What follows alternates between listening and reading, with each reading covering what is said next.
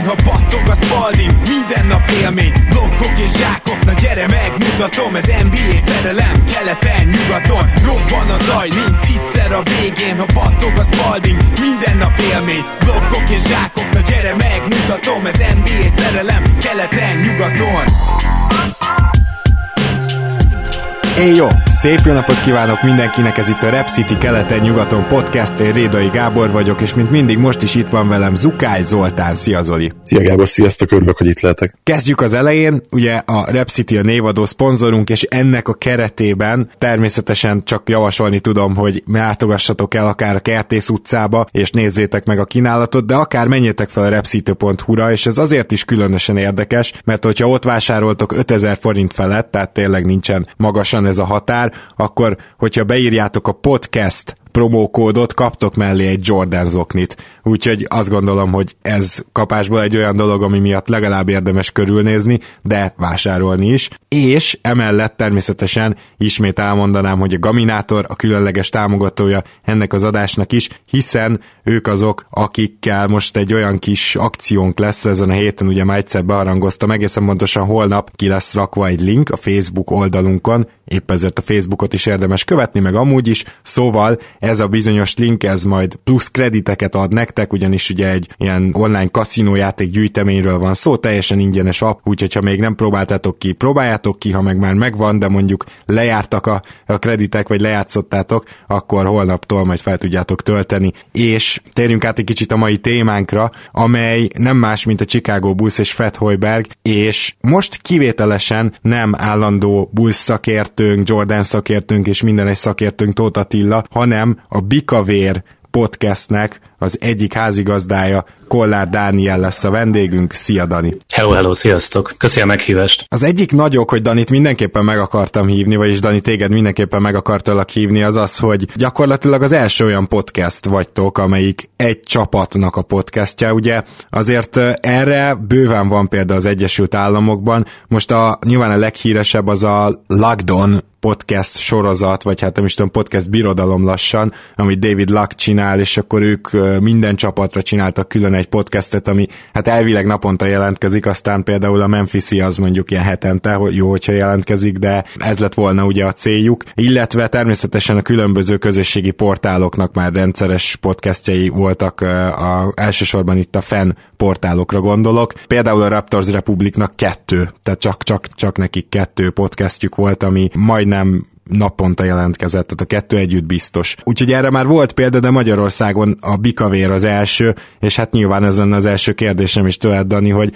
hogy jött az ötlet, hogy podcastet csináltok, illetve miért gondoltad, hogy mindenképpen szükség van rá, hiszen azért nyilvánvaló, hogy Magyarországon mondjuk 200-300 búzdrukker van, az is lehet, hogy ezer, de hogy aki podcastet is meghallgat. Annyi, hogy bennem egy ideje már így megfogant a gondolat, hogy tök jó lenne valami tartalmat előállítani a bullszal kapcsolatban, miután nagy szurkoló vagyok. Szóval nekem is az egyik inspiráció a Lockdown volt, illetve a kinti blogoszférában még volt egy-két podcast, amit, amit szeretek, és mind a mai napig hallgatok.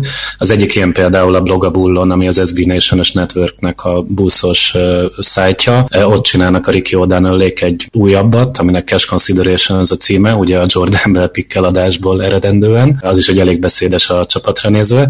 És ugye a munkámból kifolyólag én elég sokat írok, tehát ugye azt valahogy éreztem, hogy ha itt valami content jön, akkor az, az, az nem írás kell, hogy legyen. És akkor találtam ki így valamikor nyár elején, hogy ez kéne. Ben vagyunk a Chicago Bulls Hungary Facebook groupban, nagyjából szerintem olyan 15-20 igazán kommentelő lehet.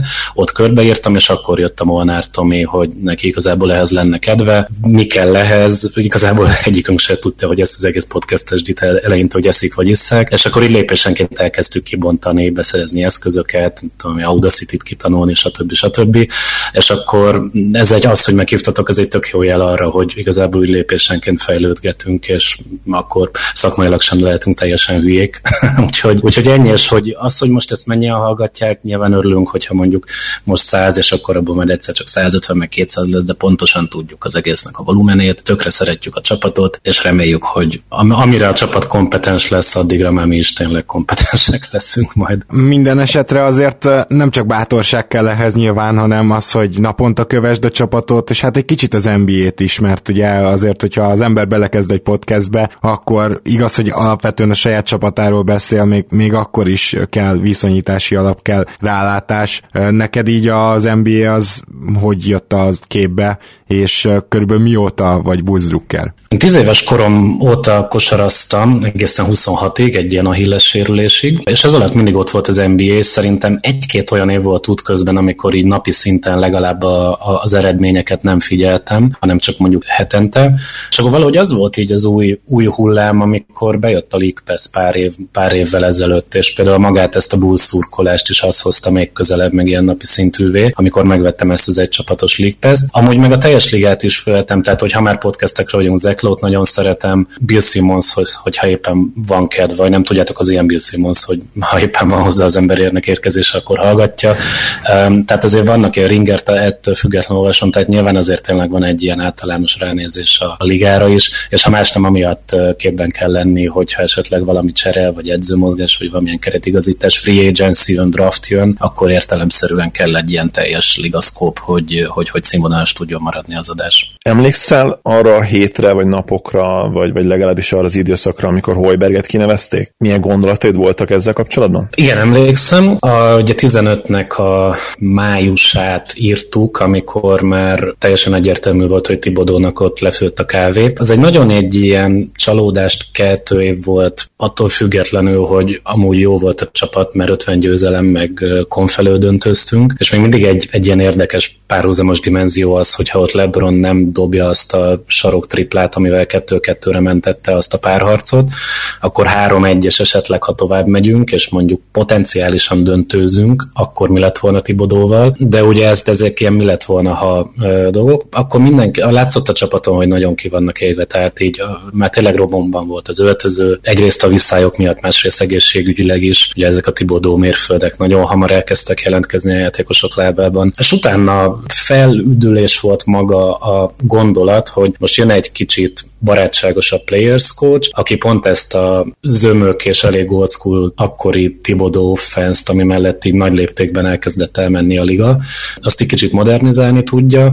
Tehát annak örültem, és ami az első negatív gondolat volt, az már rögtön azt követően a free agency volt, hogy gyakorlatilag a saját egójuk miatt egy az egyben visszahozták a Tibodó csapatot Hoibergnek, plusz ez egy Bobby Portis újonccal. Tehát már rögtön ott nulladik kilométernél elkezdett zavaros lenni ez az egész történet, ami igazából utána ezen a három év plusz nem tudom, egy-két hónapon is meglátszott, hogy igazából folyamatos zavar volt, és, és, és nem Hoiberg a fő probléma ezzel a csapattal hanem, hanem fölötte kezdődnek a bajok. Ez a teljesen egyetértek, főleg, tehát tényleg Hoiberget ugye oda vittétek, ő előtte az Iowa State-ben volt, ő egyébként érdekes, hogy ő korábban is volt egyetemi egyző, aztán az NBA-ben itt-ott dolgozgatott, majd az Iowa State-hez visszatért. Szóval lényeg a lényeg, hogy, bocsánat, tehát nem egyző volt, hanem játékos, picit ezt benéztem, de a lényeg a lényeg, hogy az Iowa State-ben azért ő kialakított egy ilyen hírnevet magának, és az egy eléggé sokpasszos, sokat mozgó mozgós játék, picit egyébként a Golden state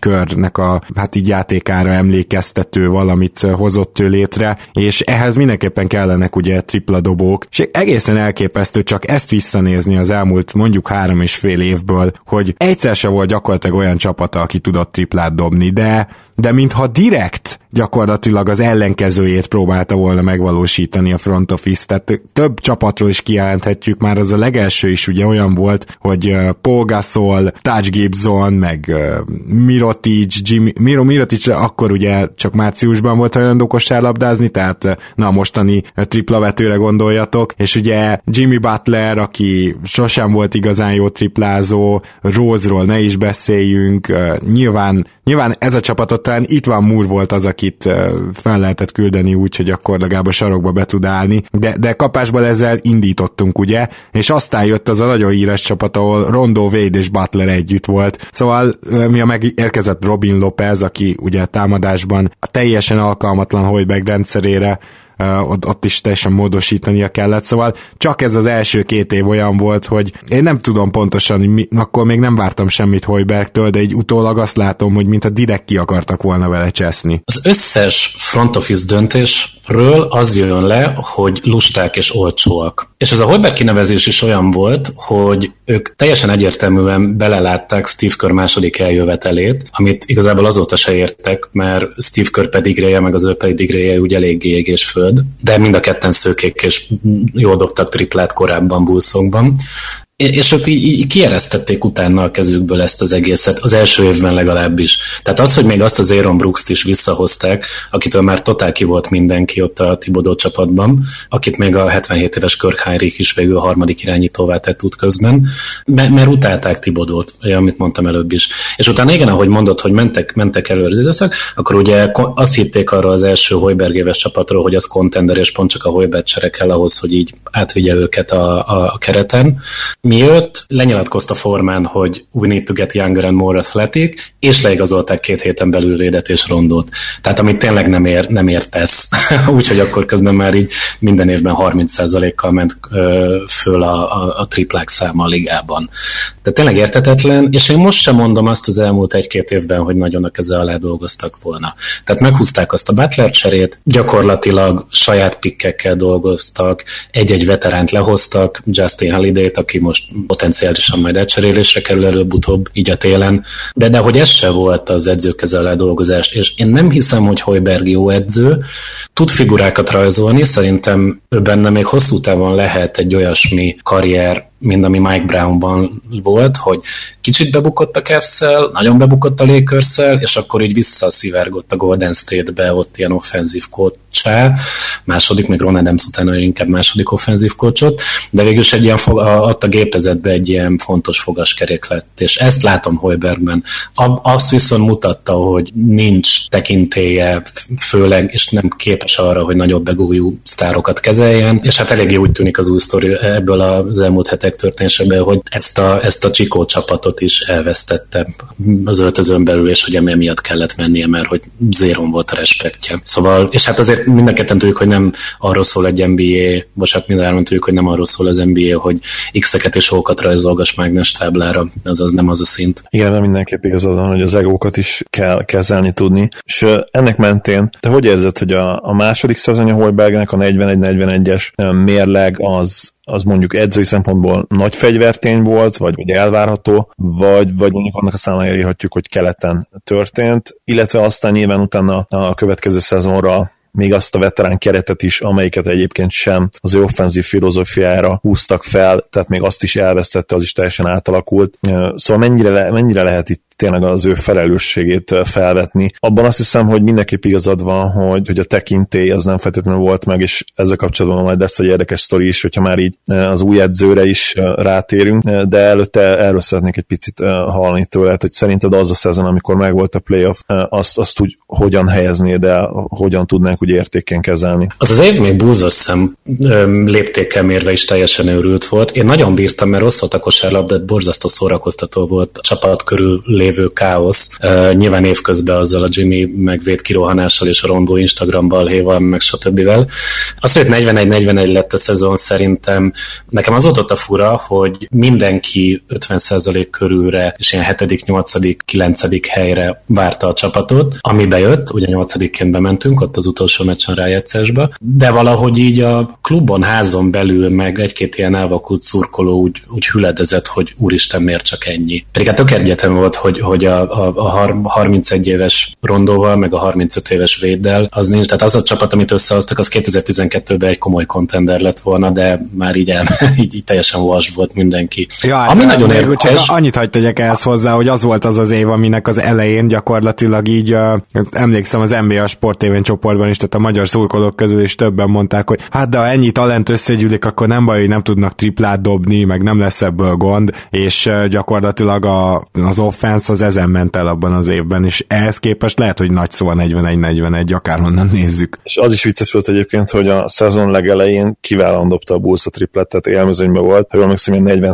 felett, és hát akkor is voltak már olyan uh, szurkolók, akik hát a kicsi mintával nem nagyon foglalkoztak, és ugye döngették a mellüket. Aztán természetesen torony magasan utolsó lett végül tripla százalékban a Bulls abban az évben. Igen, védbe kezdett valami 39 százalékos triplával az első hónapban. Ez nagyon jó volt. Úgyhogy az előző évben meg 19 volt a Miami-ban. Igen, tehát, hogy annyi talent volt a csapatban, és főleg akkor már ott volt Jimmy Butler így a liga 10 legjobb játékosaként, ami, ami most is, tehát hogy ő vitte be a hátán őket a rájátszásba. Ami számomra nagyon érdekes, hogy amennyiben Rondó nem töri el az ujját, lehet, hogy tovább mennek. És pont erről beszéltünk a, most a hételei bikavérben, hogy egy-két tényleg kiemelkedően tekintélyes és jó edzőn kívül nagyon vékony a, a határvonal, és nagyon ilyen egy-két meccs, meg egy-két hét dönt teljes edző megítélési sorsokat az NBA-be, akár hosszú évekre előre. Tehát, hogyha ott, hogyha a nyolcadik seedről a már elég jól funkcionáló Stevens Boston 2 0 full kerettel valahogy, ha, ha nem is né, söpréssel, de mondjuk 4-2-vel tovább megyünk. Miről beszélünk? Hojberg mekkora zseni ebből a keretből, és hogy kihozta azt, hogy ezért 8. szídről ezért kivertük az elsőt. Tök jó, még évekre itt van, tényleg az új Steve Kerr, stb. Rondo eltörte az ujját, szétmentek mivet, szétbombázták az egész csapatot két hónapra, ami jó is volt, mert hogyha visszahozzák plusz egy évre ezt a trialfast, ugyanott lettünk volna, csak szerintem véd még egyen rosszabb lett volna, és akkor 35 győzelem és tizedik hely. Igen. Um, és, és, és valószínűleg utána. Kicsit pontosítok egyébként, nem lettetek tök utolsók abban a szezonban, nagyon sok ideig utána tök utolsók voltatok, aztán azt hiszem a legrosszabb, ötödik legrosszabb csapat helyén végeztetek végül tripladobásban valami 33%-os csapat triplázással, de hát ugye az se, az se valami kiváló. Nem, nem nagy vigasz, hogy úgy mondjam. Igen, és tegyük hozzá, hogy mi volt a, a, a leges-legelső csere a szezonban. Tony Snell, aki végül egy teljesen funkcionális 3 kifejlődött uh, Milwaukee-ban, elcseréltük Michael Carter Williamsre, aki most így a, így a körberöhögés tárgya azóta. Tehát még, még tényleg, tényleg olyan szinten, mint hogyha Hoiberg ellen dolgoztak volna, pedig Hoiberg mindenki tudta, hogy egy formán csávó. Tehát ő hozta be olyan szinten, hogy ő segített neki házat venni 2015 nyarán. És teljesen bizarr, hogy ehhez képest ennyire, tényleg, ahogy ti is mondjátok, mint hogyha épp nem, nem csak az, hogy nem segítettek volna neki, de még ha ellene is dolgoztak volna. És ezért mondom azt, hogy most itt 2018 decemberében, ha valaki megkérdezné, hogy Fred Hoiberg szerinted jó edző-e, valahogy így ilyen körmondatokba tudnék kihámozni azt, hogy hogy hát valószínűleg inkább nem, de hogy nem tudom azt mondani egyértelműen, hogy úgy, ahogy van esélytelen, hogy ő az NBA-be játszon.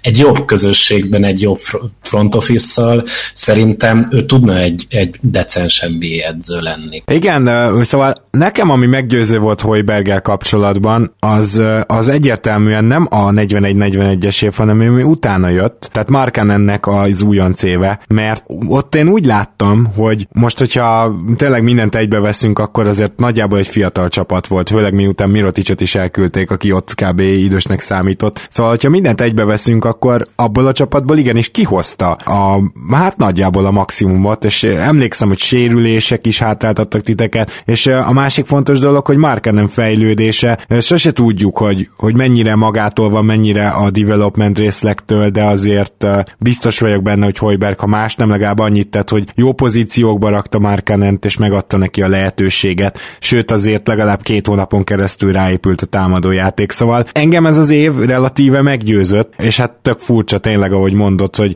hogy elképzelhető, hogy ezt a fiatal magot sem tudta igazából kontrollálni Hojberg, és hogy most ezért kellett mennie, mert, mert én pont tavaly kezdtem el magamba azt mondani, hogy Hojberg jobb edző mondjuk egy Donovannél simán, tehát hogy igenis emelkedett a státusza a szememben. Nem tudom, ti a tavalyi évet hogy éltétek meg Hojberg szempontjából, mert ugye ott aztán semmilyen elvárás nem volt, meg túl jók is voltatok igazából. Jól, meg, meg, meg pörgött a csapat. A tavalyi évet azért volt nagyon nehéz megítélni, mert ugye fullba tolták a tankot a Mirotis trade kezdve, illetve már évelejétől teljesen tankolni akartak, felvállaltan, és ebből igazából ez üzemzavar volt, amikor ott jött a hétmeccses decemberi győzelmi sorozat, és úgy ilyen kármenteni kellett ott, amint lehetett. Amihez kapcsolatban tök vicces, hogy idén pedig deklaráltan nem akartak tankolni még sokkal erősebben tankolnak, mint tavaly. Szóval jól értük meg. Én abból a szempontból kicsit kevésbé voltam lelkes, hogy nekem egy rebuildben egy ilyen jó development coach coachingnak a része kéne, hogy legyen,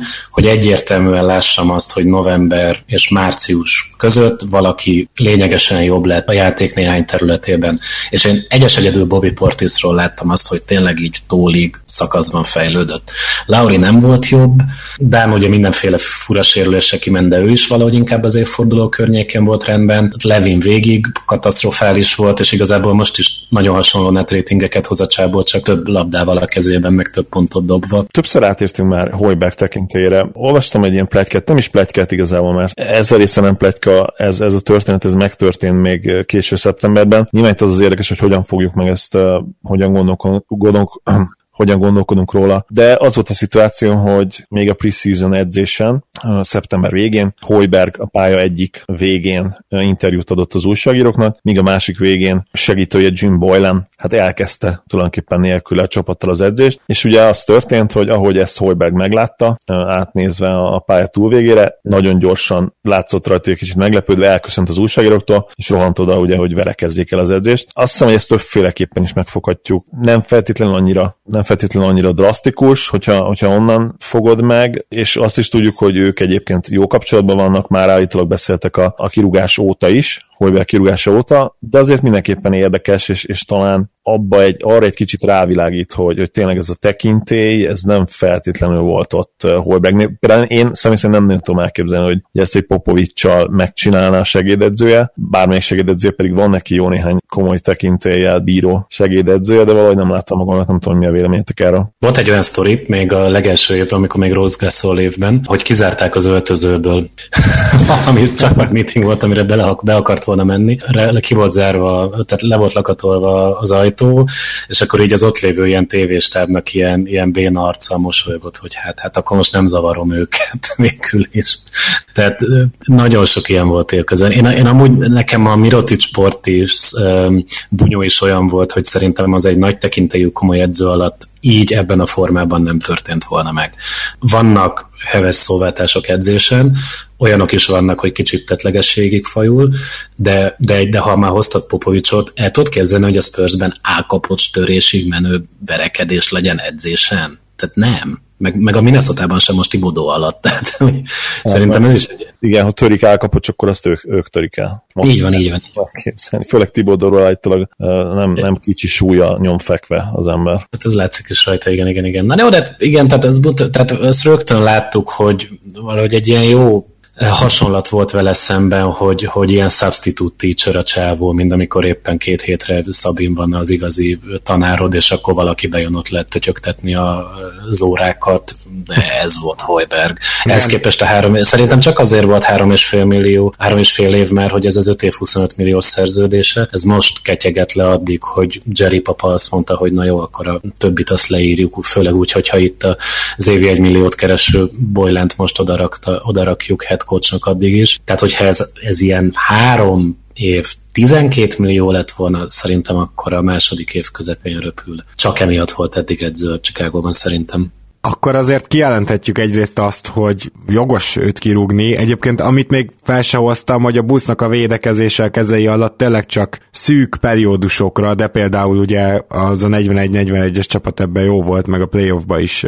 védekezés, amíg rondóban volt addig, ezt milyen furcsa kimondani is, ugye playoff rondó, szóval, hogy amíg rondóban volt addig a védekezésük az nagyon rendben volt a Boston ellen is, de tényleg csak ilyen kis felvillanásokat láttunk, és azt nem, hogy, hogy védekezést össze tud rakni Hoiberg, ami egyébként az egyetemen sem volt kifejezetten jellemző rá. Na jó, hát vannak támadó egyzők, csak ilyen szempontból sem volt szerintem a teljes csomag. Szóval valahol én is úgy érzem, hogy jogos kirúgni, de azért, hogyha most még egy hat nappal ezelőtt lennénk, és valaki megkérné, hogy rakjam sorba az NBA head coachokat, akkor Hoiberget szerintem biztos nem a bottom 5 raktam volna, de az is lehet, hogy az utolsó tízbe se, vagy hát annak valahol a határán. Szóval csak azt akarom ezzel mondani, hogy lehetséges, hogy azért nem ő volt a legrosszabb vezetőegyző az NBA-ben, de közben mégis azt kell, hogy mondjuk, hogy jogos volt őt kirúgni, nem Dani? Egyértelműen se, sehova nem ment vele a csapat. Tehát ez az 5-19 volt a mérleg, amikor elküldtük, a tank már biztosított idénre, tehát most, hogyha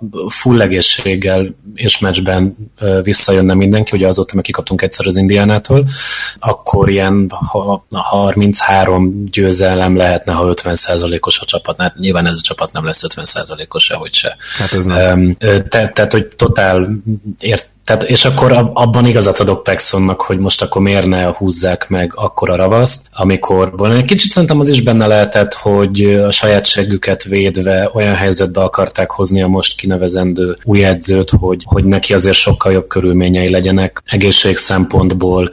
Ezt a mérleget csak a full kerettel jobbá tudja tenni. Azokat, amiket elmondott, ez pont a Tomi mondta az előző kavérbe, és tök igaza volt, hogy amikor a Csávó az első presszerén kiállt, és azt mondta, hogy nekünk akkor tehát védőlepattanózásban jobbnak kell lenni. Tehát mondott néhány olyan statot, amiben tökre benne van, hogy, hogy ilyen elég rafkós volt az, mivel értemszerűen védőpattanózásban javulni fogunk már attól is, hogy Lauri visszajön, Portis visszajön, meg, hát, a, meg egyébként évek óta jó. jó évek, óta, évek óta jó védőpattanózásban egyébként a Bulls, tehát hogy uh, mégis nem mondott nagyot. És most, és most, nem, és most, uh, most 27 volt, idén ezzel a tartalékos kerettel, ja, Ryan Archie nem fog neked 6-7 izé pattanókat szedni, meg, meg Jabri Parker meg nem fog neked felugrani a talajról azért, hogy lehúzzon egy pattanót.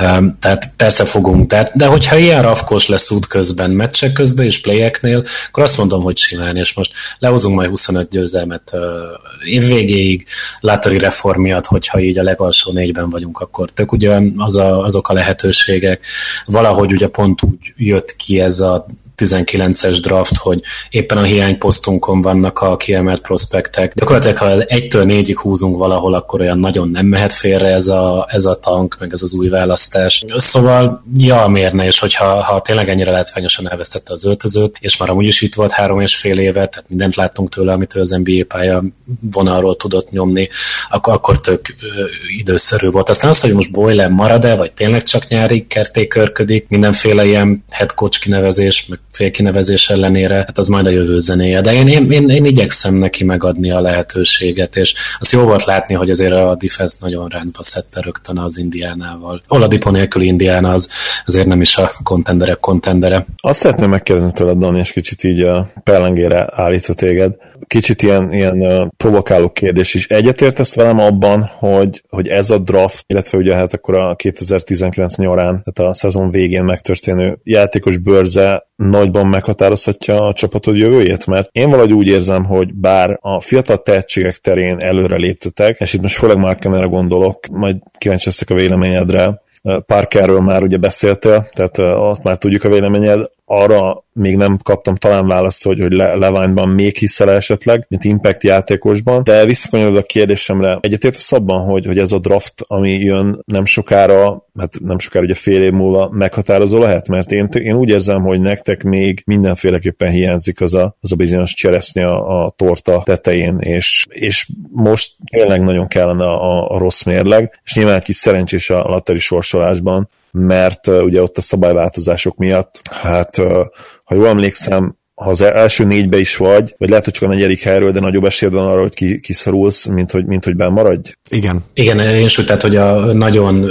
egál az első négynek a bennmaradás, meg az első pik lehetőség, de a kiszorulása is. Tehát ez amúgy egy tök jó lett a reformot, és azért láttuk tavaly, amikor itt ormotlanul tankolt a liga harmada, hogy azért nagyon egy ilyen lélekfacsaró volt az az NBA, amiben ennyire nem kompetitív a liga fele. Tehát én nagyon üdvözlöm azt, hogy, hogy ezt az egész reformot, ami lett. A kérdésre visszatérve, teljesen egyértelmű, ebbe a csapatba kell egy olyan arc, aki szupersztár lehet, mert jelenleg nincsen benne. És az NBA mindig is a szupersztárokról szólt. Tehát itt ilyen egy Detroit Pistons tudunk felmutatni az elmúlt évtizedekből, ami ott 2004-ben úgy nyert, hogy csak sztárok voltak benne, amúgy meg a liga mindig is arról szól, hogy ketten-hárman összebútorozzanak, vagy ugye jelen esetben négyen is. És nem, tehát a mostaniak közül Márkanemben egyértelműen benne van az X-faktor, de nem hinném, hogy ő első opció lesz támadásban valaha is. Nekem, én, én, én Chris Dunnban nagyon bízom továbbra is, noha egyre nehezebb bízni benne, különböző indokok miatt, de én ott nagyon szeretem és szurkolok annak, hogy belőle legalább egy ilyen erős kezdő irányító lehessen ebben a ligában, aki mindeközben egy ilyen all defensív csapatokban felmerülhet minden évben. Tehát egy Drew, um, egy Drew Holiday mondjuk? Igen, igen, igen, igen, Drew Holiday kicsit szarabb támadással, igen, igen, igen. Nagyjából az lehet benne. De, de azért éges föld a, a guard defense amikor ő van és, és egészséges, csak neki is kicsit az a problémája, mint Róznak, hogy valahogy ilyen nagyon arritmikusan és ilyen felelőtlenül jár kell, megy, és tehát nem véletlen, hogy így tavaly a fogát törte egy zsákolás után, amiatt kellett kiadni egy hónapot. Tehát um, valahogy jó lenne ilyen, ilyen keret, jobb keretek közé szabni, de hát most ugye 24 éves, 25 lassan, már olyan nagyon nem prospekt, hanem már megy a prime felé, úgyhogy de, de szállszak is a jövőjén benne bizony. Levén, hát, ugye nagyon sokat dumáltunk arról podcastben és meg buszosok között is, hogy most meg kellett ezt a szerződést adni van neki, vagy nem ezt a 478 milliót. De hát a probléma várj, várj, tehát akkor igen? gyakorlatilag azt mondhatjuk, hogy ez azóta is egy felmerülő gond, tehát hogy nem döltetek be annak, hogy most 20 nem tudom hány pontot átlagol, meg ilyesmi, ránéztetek azért az advanced statokra is, és láttátok, hogy milyen impactet hoz. Net ratingekben, amikor egy hete néztem, ilyen egy ponton kívül ugyanazt hozta offense meg defense-ben. Tehát ugyanazt csinál, mint tavaly az ACL rehab után, csak dinamikusabb, meg um, tehát nem, egyáltalán nem.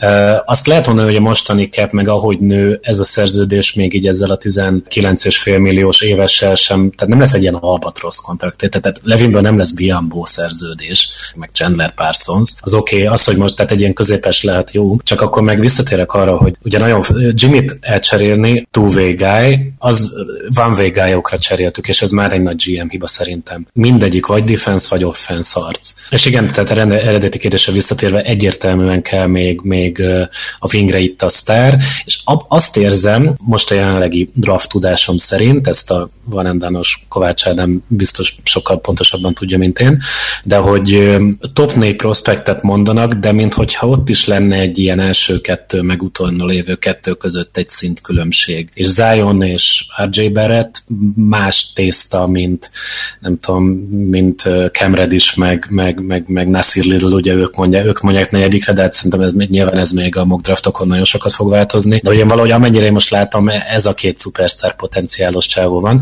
Kettő között a Bikavér stábja, mondhatom itt, amivel Taper egyben mi RJ Barrett pártiak vagyunk.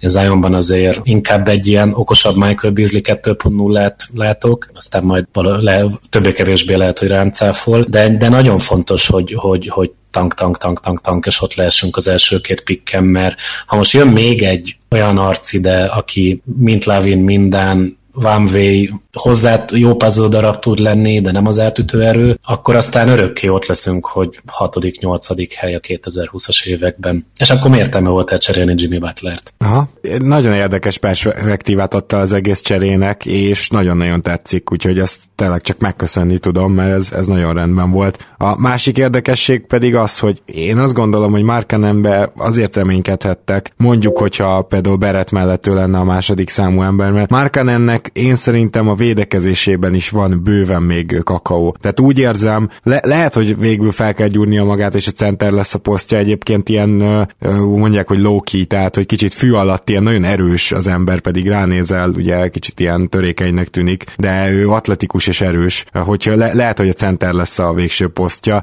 Most így Wendell Carter Jr. miatt azt gondolom, hogy ez kikerült a kalapból, és most, most négyesként lesz használva, de amit akarok mondani, hogy szerintem ő neki a védekezését azért nem kell teljesen eltemetni, és a másik pedig pont Wendell Carter Jr., akire rá akartam kérdezni, hogy őt azért simán látod a jövő buszában, nem? Mert nagyon úgy tűnik, hogy ő belőle is egy two-way prospect válhat annak ellenére, hogy nem ezt vártuk a draft, vagy hát sokan nem ezt várták a draft után.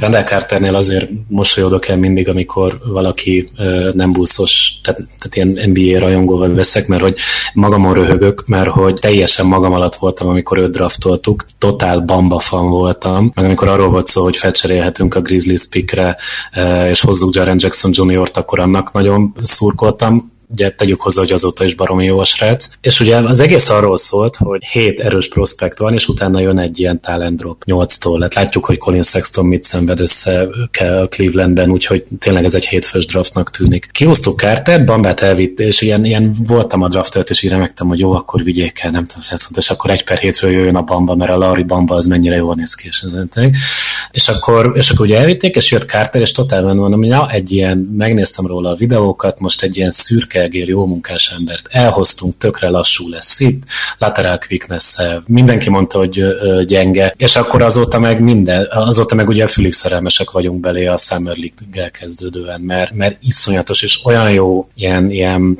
védekező ösztönei vannak az arcnak, hogy minden meccsen öröm nézni, még hogyha látszik, hogy tizen, tehát azért az, hogy 19 éves rutintalansága, fart problémák, stb. jelentkeznek. A triplája még nincs ott, de azért az egyetemen triplázott ő, még ha kicsi volumennel is, de, de 42 on Én biztos vagyok benne, hogy ő egy ilyen, egy ilyen erős stretch five is lehet egyes pontjain az ő karrierjének. Én nagyon-nagyon bízom, hogy ezzel a Lauri um, Vendel duóval még hosszú-hosszú évekig menni fogunk, mert ha már ezt a two értelmezést nézzük, ők ketten biztos, hogy sokkal tehetségesebbek, mint, mint Dan és Levin hátul, akik csak vagy védekezni, vagy támadni tudnak közepesnél jobban. Ami nekem nagyon tetszik benne Carter Juniorban, hogy, hogy a plafon nagyon magasan van. Lehet, hogy még mindig egy picit uh, boomer bust prospect, és, és a, a rossz meccsei nagyon rosszak, de már lehozott most szerintem kettő vagy három, de, de egy nagyon domináns meccset mindenképpen.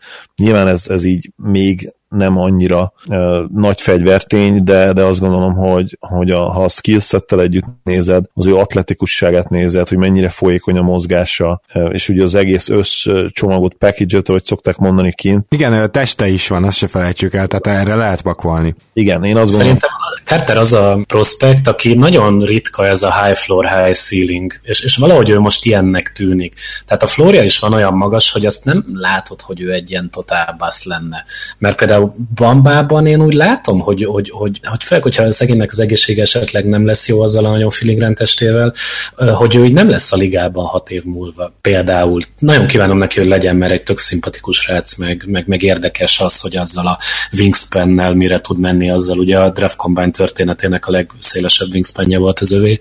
De hogy, de hogy például sokkal inkább látom 25 évesen azt, hogy tehát 25 éves Wendell Carter egy nagyon stabil playoff csapatban fontos láncszem, mint, mint több előtte lévő arcot, akit ledraftoltunk, és áldom az eget, hogy egy per hétről húztunk, mert hogyha ott a feldobásnál mi húzzuk azt, hogy a Kings ellen, hogy eredendően hátrás sorolódunk, és fölmegyünk egy per kettőre, most megmondom nektek, hogy Begley draftolták volna le, és akkor itt most arról beszélgetnénk, hogy ez a márka nem Begli, ez így micsoda, és miért? Tehát igen. hogy ez nagyon jó, hogy így jött ki. Visszatérve, igen, VCG-re, én azt gondolom, hogy, hogy azt is bizonyítja most már, hogy, hogy egész finom kezdve van, a büntetőzése nagyon pozitív. Nyilván az NBA range az még neki egy picit sok, de, de nem lehetetlen, hogy, hogy triplázó legyen, és ha neki a tripla is megjön úgymond a skillsetjébe, akkor a határ tényleg a csillagosség, hogyha be, belekalkulálsz mindent, az ő életkorát, az atletikai képességeit, illetve, illetve azt, hogy, hogy mennyire folyékony atléta, mert ő igazából nem feltétlenül elit, nem, nem ugrik át embereket, nagyon jó atléta, de ami nekem nagyon tetszik, hogy nagyon koordinált, és pont szerintem még jó is neki az, hogy ő nem egy hét láb egy magas monster, hanem 6 láb 10, mert, mert a mai ligában 播。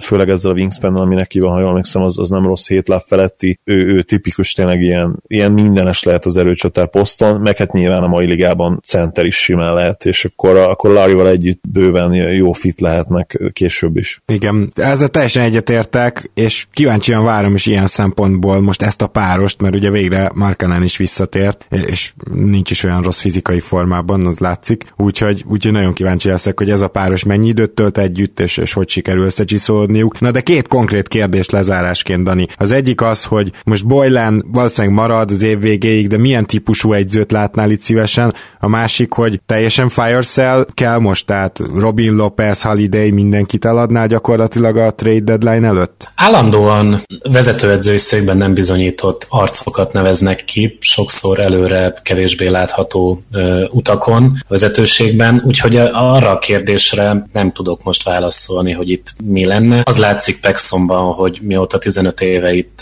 regnál, váltogatja a, a kezei alatt a keményebb, defenzívebb kócsokat, meg a kedvesebb offenzív kócsokat, és megint vissza, tehát valahol ironikus is, hogy most gyakorlatilag egy ilyen light cola verziós Tibodóhoz visszatértünk Boylennel. Szóval nem tudom, én szurkolok neki, hogy ez így működjön, meg menjünk előre. De tehát, hogy most őszinték vagyunk, jövőre se fogunk nyerni, most még akkor se, hogy Zion hozzánk jön, vagy Barrett hozzánk jön, akkor is pár veteránt majd veszünk, és akkor 35 győzelem. Tehát, hogy nem hinném, hogy, hogy most annyira meg fogják tudni ezt a full tank rebuild csapatot meg, meg nem is lenne természetes folyamata egy rebuildnek, hogyha most összevernék a veteránokat és, és kimenne. Amire például jó példa, hogy én továbbra is ilyen megrökönyödve látom, hogy a Phoenix mennyire nem működik, hogy ők most hitték azt, hogy na, mindenhol megvan a talent, egy egyben jó játékosok, egy-két veteránt veszünk és, és, és működni fog. Én alapvetően bírnám azt, hogyha ezt a rebuildet most Boylan elvinné legalább oda arra a pontra, hogy, eh, hogy már újra egy ilyen nyolcadik helyet szagolgató Csikágót két év múlva ilyenkor, három amikor majd azt át tudja adni. Kérdés, hogy most, most Fire sale mi legyen. Justin Halliday-t szerintem el fogjuk cserélni, meg, meg valahogy Halliday-ben látom azt, hogy ő most tud egy kontenderbe hetedik, nyolcadik ember lenni. Igen, és ez Bejön két, két második körös simán fog érni.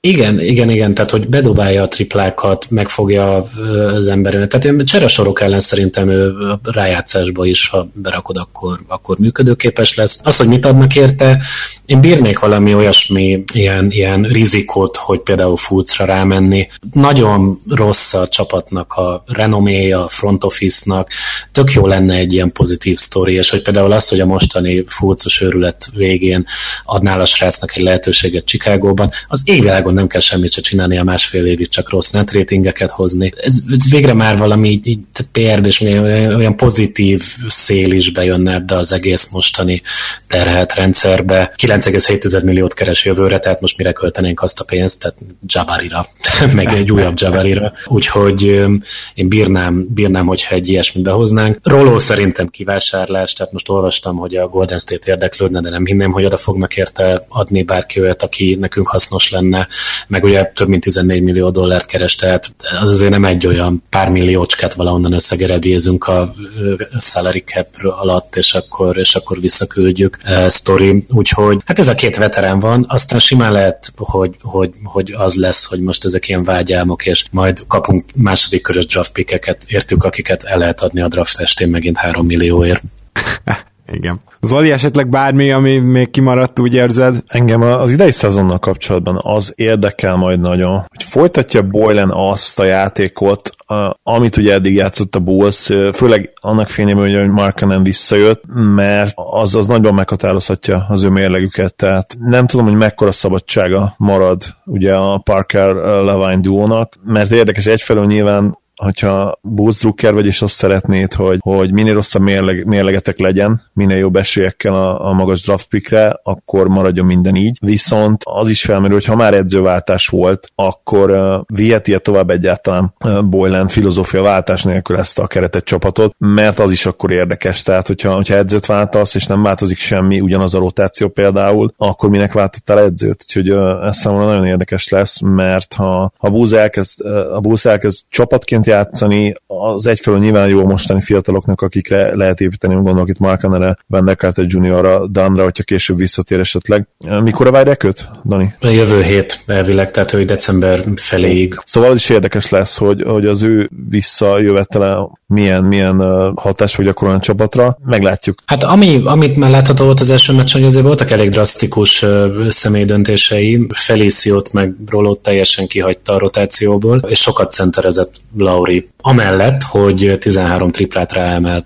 Tehát azért az látszik, hogy ő próbálni fog itt új dolgokat, és biztos vagyok benne amúgy, hogy minden jogosítványt megkapott most a front office-tól is, hogy, hogy próbálkozzon, amivel akarna. Tehát, tehát lesznek itt változások, sőt arra sem lennék meglepődő, hogyha amúgy is tényleg ki lett volna neki pont emiatt, amit mondtál, adva, hogy, hogy azért itt legyen valami merőváltozás, hogy nehogy itt akkor nekünk szegezzék egy hónap múlva azt az általános kérdést, hogy akkor most miért kellett elküldeni Fredet, hogyha ugyanúgy megy minden tovább. Mm. Szóval kíváncsi leszek én is. Kolá Dániel, Bikavér, először is kezdjük azzal, hogy azon kívül hogy Egerben, meg pár helyen megtaláljuk Magyarországon, hogyha az egyszeri NBA, NBA drukker szeretne képbe kerülni a bullszal, akkor hol talál meg titeket? A Soundcloudon van, Bikavér Podcast névvel vagyunk fent. Gyertek, hallgassatok minket. Na jó, hát én remélem, hogy ezt meg történik majd, azért valószínűleg most is látszik, hogy ilyen összefoglalt intelligens gondolataid vannak így a buszal kapcsolatban, úgyhogy mindenképpen én, én úgy érzem, hogy jobban képbe kerültem most, hogy veled beszélgettem, és éppen ezért nagyon szépen köszönöm, hogy itt voltál. Én köszönöm a meghívást, és hajrá, keleten-nyugaton. Nagy inspiráció vagytok nekünk a Tomival, úgyhogy hallgatunk mi is titeket viszont. Én is köszönöm, Dani, még azt hadd tegyem hozzá, hogy nagyon-nagyon frappáns név, úgyhogy emiatt is jár az elismerés, és hajrá, nektek is is köszönjük. Én személy szerint már több adást is meghallgattam, nem vagyok személy szerint Bulls de nagyon drukkolok nektek, hogy, hogy egy magas pik összejön, és tényleg meglegyen ez a sztár. Egy, egy jó Bullsra én azt gondolom, hogy nagy szükség van. Én, én a 90-es években hatalmas MJ rajongó voltam, és azért az a piac az, az, az tud, tudja helyén kezelni az igazi sztárokat, és azt gondolom, hogy most már így, hát pont 20 év távlatában dukálna nektek egy, egy igazán magas plafonnal rendelkező ilyen játékos. Nyilván, ha nem is annyira jó, mint MJ, meg nem is annyira tehetséges, de, de egy, egy igazi franchise player. Erre csak azt a záró gondolatot fűzném hozzá, amit az előző bikavérbe is tettünk, hogy tíz évenként egyszer igazán megkenhet az NBA nekünk egy draftot, mert liga érdek, hogy jó legyen a harmadik legnagyobb piacon a csapat. 2008 után megkaphatjuk az első pikket újra. Léci Adam Silver.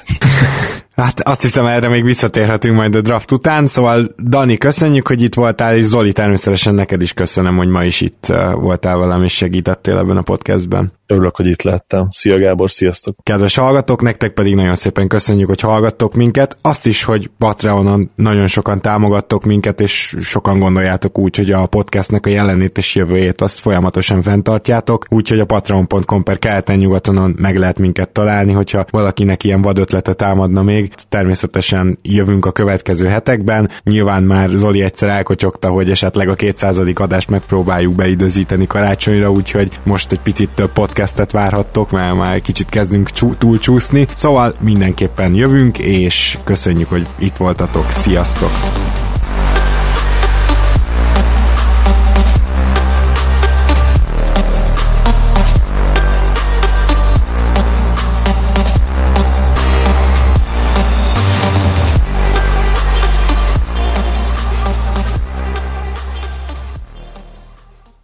Ha más podcastekre is kíváncsi vagy, hallgassd meg a Béton műsor ajánlóját.